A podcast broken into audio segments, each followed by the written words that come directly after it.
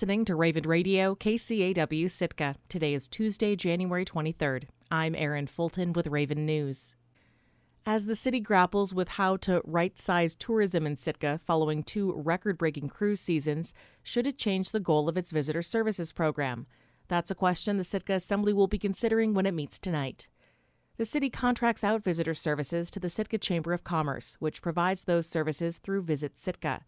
The city pays the chamber a base rate of $300,000 a year for these services, sometimes with additional money on top.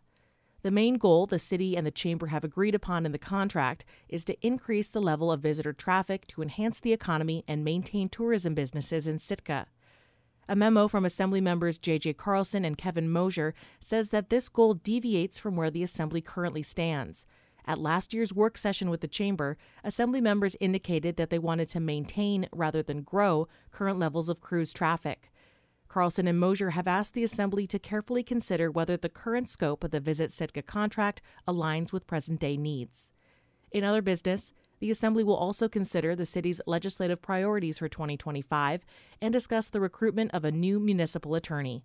The Sitka Assembly meets at 6 p.m. tonight. Raven News will broadcast the meeting live following Alaska News Nightly.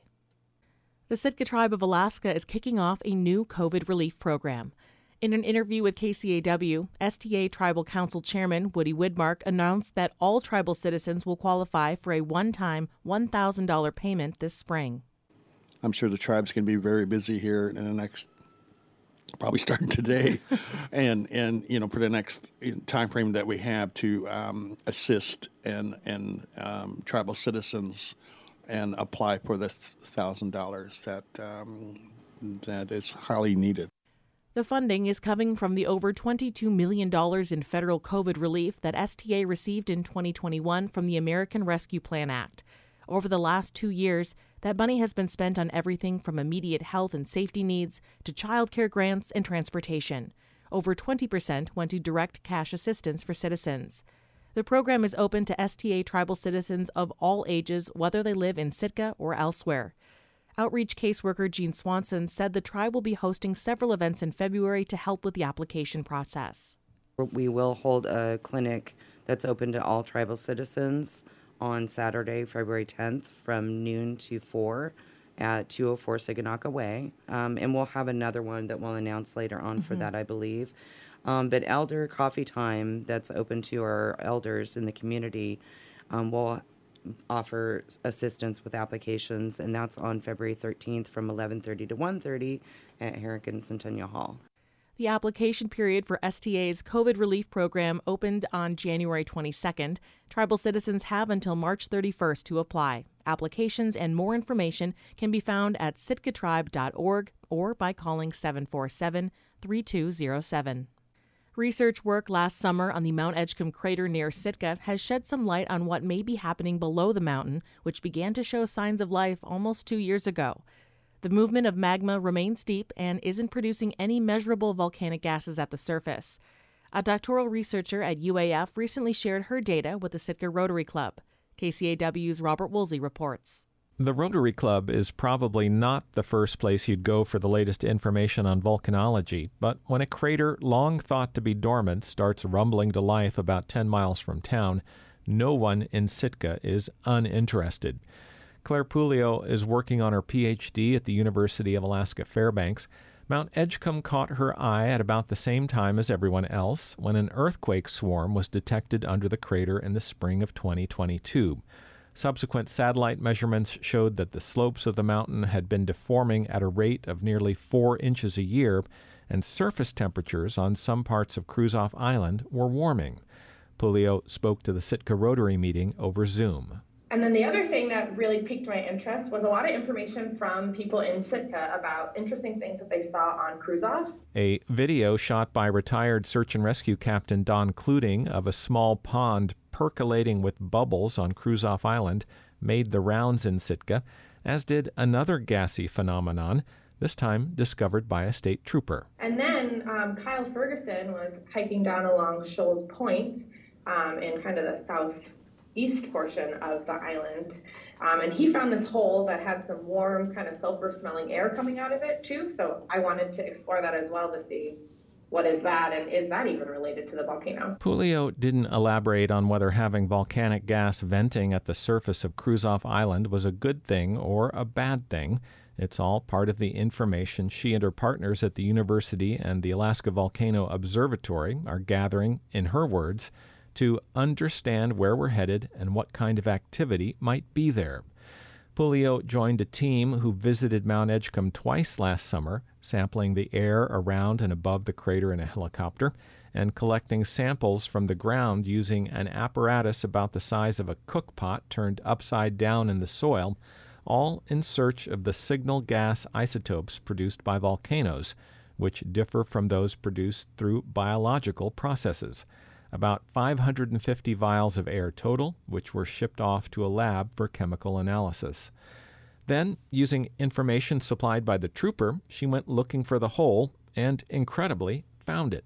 So we found this hole, um, and what we did was place that same multi-gas, which is what we use for the gas light to measure the gas in the air. We placed that over the opening. You can see that in the lower left-hand corner, and then measured the air that's coming out of this hole. It proved not to contain measurable volcanic gases, and Puleo suspects it is actually a lava tube, which is still something. The bubbling pond was only a little less disappointing. Puleo and a teammate used trail cams to learn what times the pond was percolating, and then they clambered into chest waders to collect gas, which turned out to be mostly the result of biological activity, like decaying plants. We had no volcanic gas detected at Shoals Point, and then the gas that was measured from that bubbling pond shows no clear volcanic signal, but could potentially have a small contribution from a volcanic source. For a volcanologist, it might be a downer that exhaustive sampling of the air around Mount Edgecumbe turned up very little evidence of volcanic gases. But that doesn't mean nothing is happening deep under the surface. There's been plenty of evidence to suggest that the mountain is becoming active, and when there's any change in the atmosphere of Kruzof Island, Puleo will have a baseline. The really great thing is that this establishes a really good background that we can measure against in the future. So if we go back to Edgecumbe or AVO goes back or I have the opportunity to go back, um, we can collect the same samples again and compare them and so we can see if anything is changing. In the meantime, the Alaska Volcano Observatory has placed four seismic stations on the slopes of Mount Edgecumbe, and scientists continue to note sporadic, occasional small earthquakes deep below the crater. Reporting in Sitka, I'm Robert Woolsey.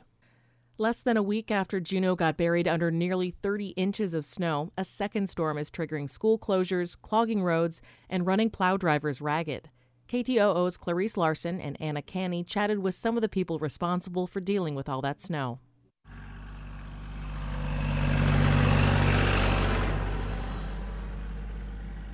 As snow kept piling up in Juneau on Monday, 16 inches since Saturday night, Public Works Director Denise Koch says keeping up is an all hands on deck situation. CBJ streets crews are out doing everything they can.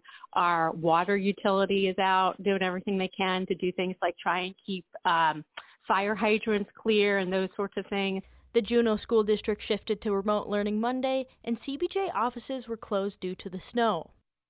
Koch says the city is fully staffed with plow drivers and contracted help, and drivers have been working night and day.